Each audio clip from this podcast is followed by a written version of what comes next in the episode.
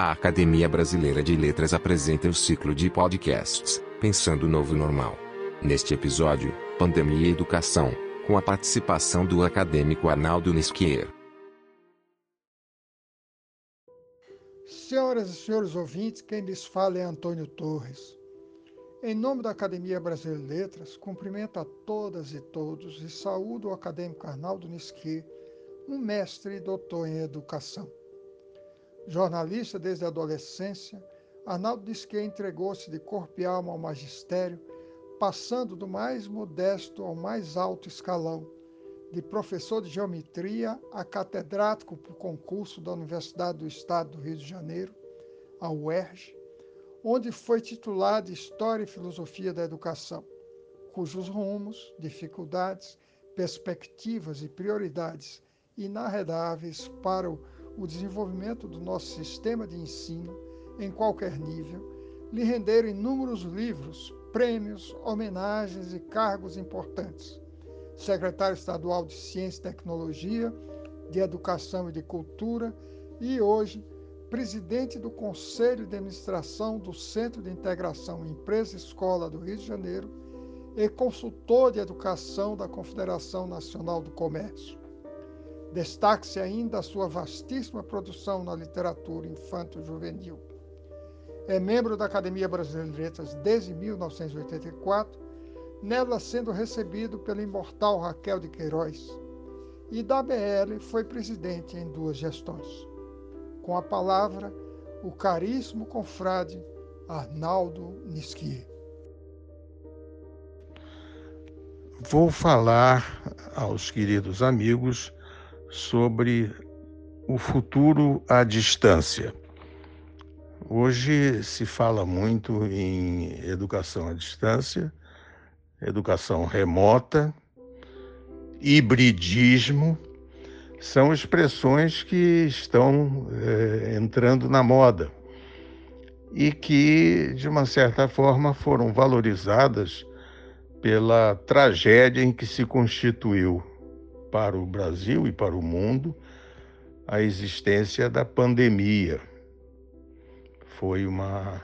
É, é, trouxe consequências terríveis para a educação e para a nossa sociedade de um modo geral.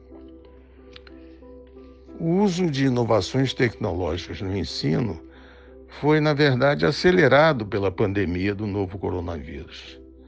Trouxe a reboque o reforço da valorização de habilidades essencialmente humanas e que ainda não foram substituídas pela máquina, como a criatividade, a empatia, a liderança, o empreendedorismo, entre outras competências tão importantes para o profissional do que a gente está chamando desse novo normal.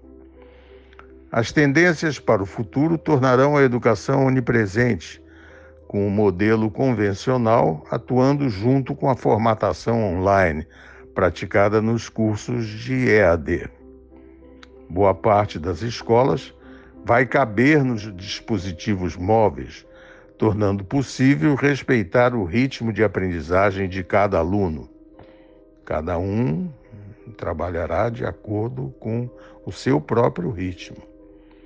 Caberá ao professor de amanhã, que na verdade já é o de hoje, o papel de curador, escolhendo os conteúdos, os meios e fazendo a necessária conexão entre eles. A modalidade da educação à distância não é nova. Há registros do século passado mostrando sua aplicação em países desenvolvidos. Aqui no Brasil, é que as coisas sempre foram lentas. Ainda hoje se questiona o seu emprego por uma justificativa altamente discutível: o medo eh, da pilantragem. É, isso acontece muito e atrapalha os nossos planos. Os problemas para a incorporação da tecnologia pela escola brasileira incluem muitas falhas na infraestrutura, além da formação docente. Um dos tradicionais obstáculos à realização dos programas pensados é a escassez de recursos financeiros.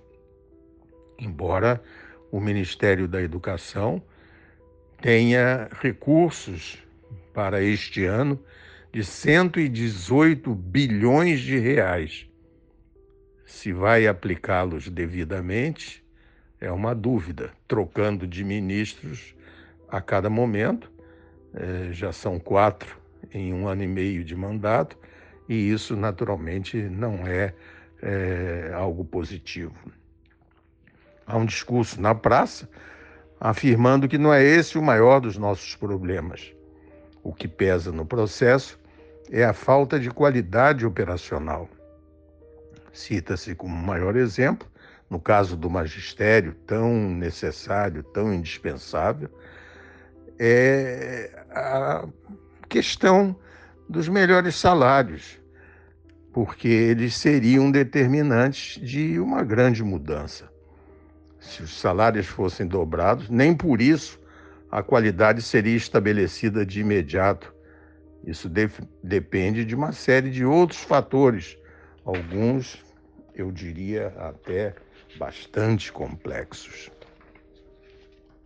Hoje, os investimentos na função educação alcançam 6,3% do PIB, do Produto Interno Bruto deveriam chegar a 10% em escala nos anos seguintes.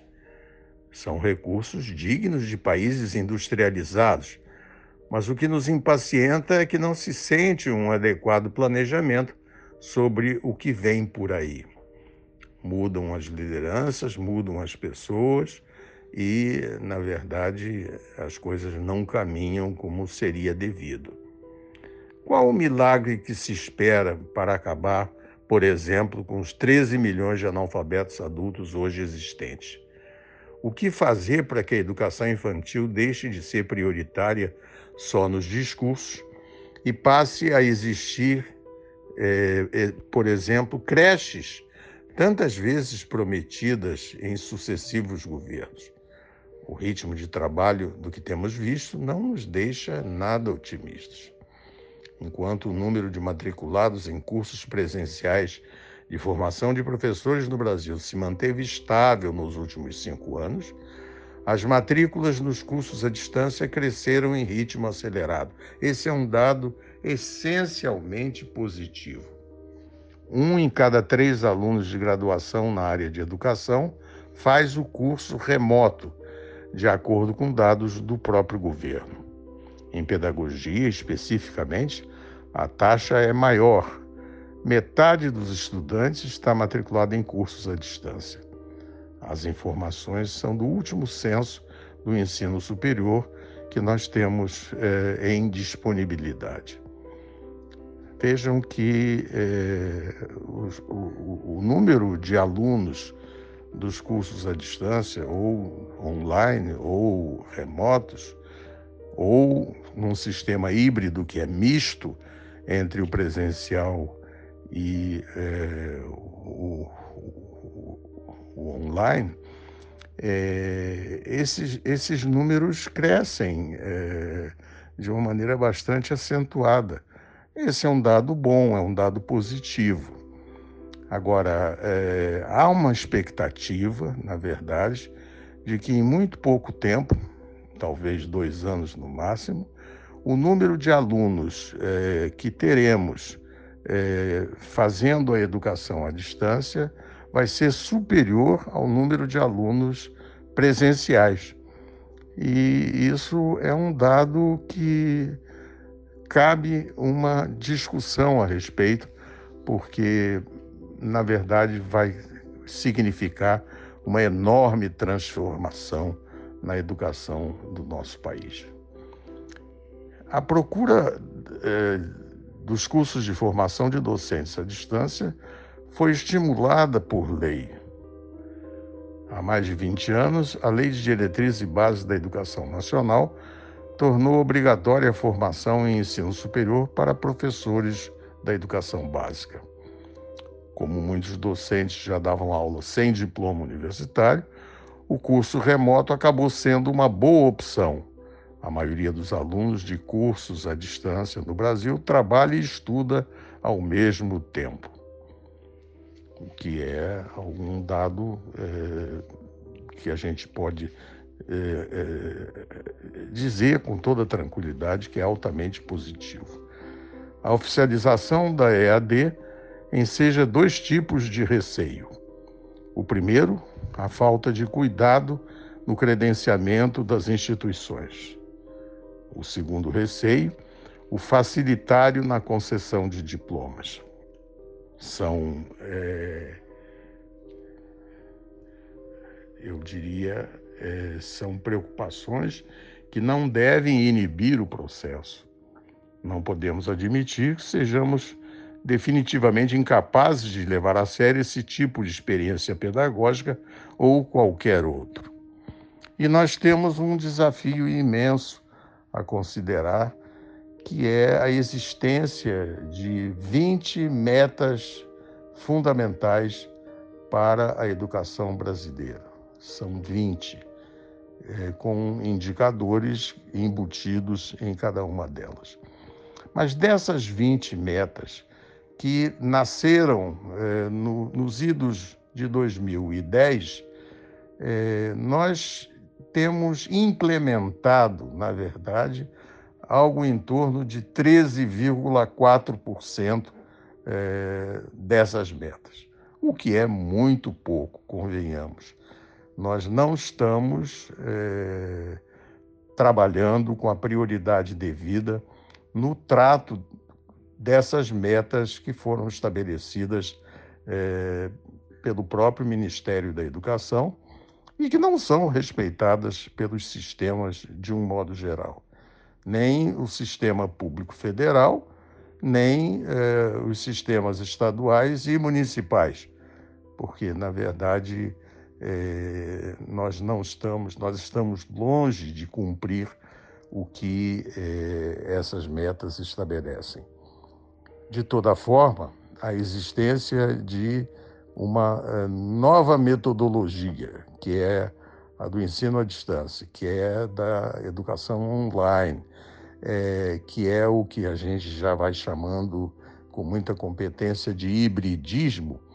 Isso tudo é, traz expectativas muito positivas para a educação brasileira. E nós esperamos que ela reaja positivamente é, em relação a isso tudo. Que tenhamos uma boa educação e, com isso, tenhamos uma educação de qualidade e a melhoria do ensino de um modo geral em nosso país. Acompanhe nosso podcast semanal, lançado todas as quartas-feiras durante a quarentena. Acesse nosso site www.academia.org.br barra podcast.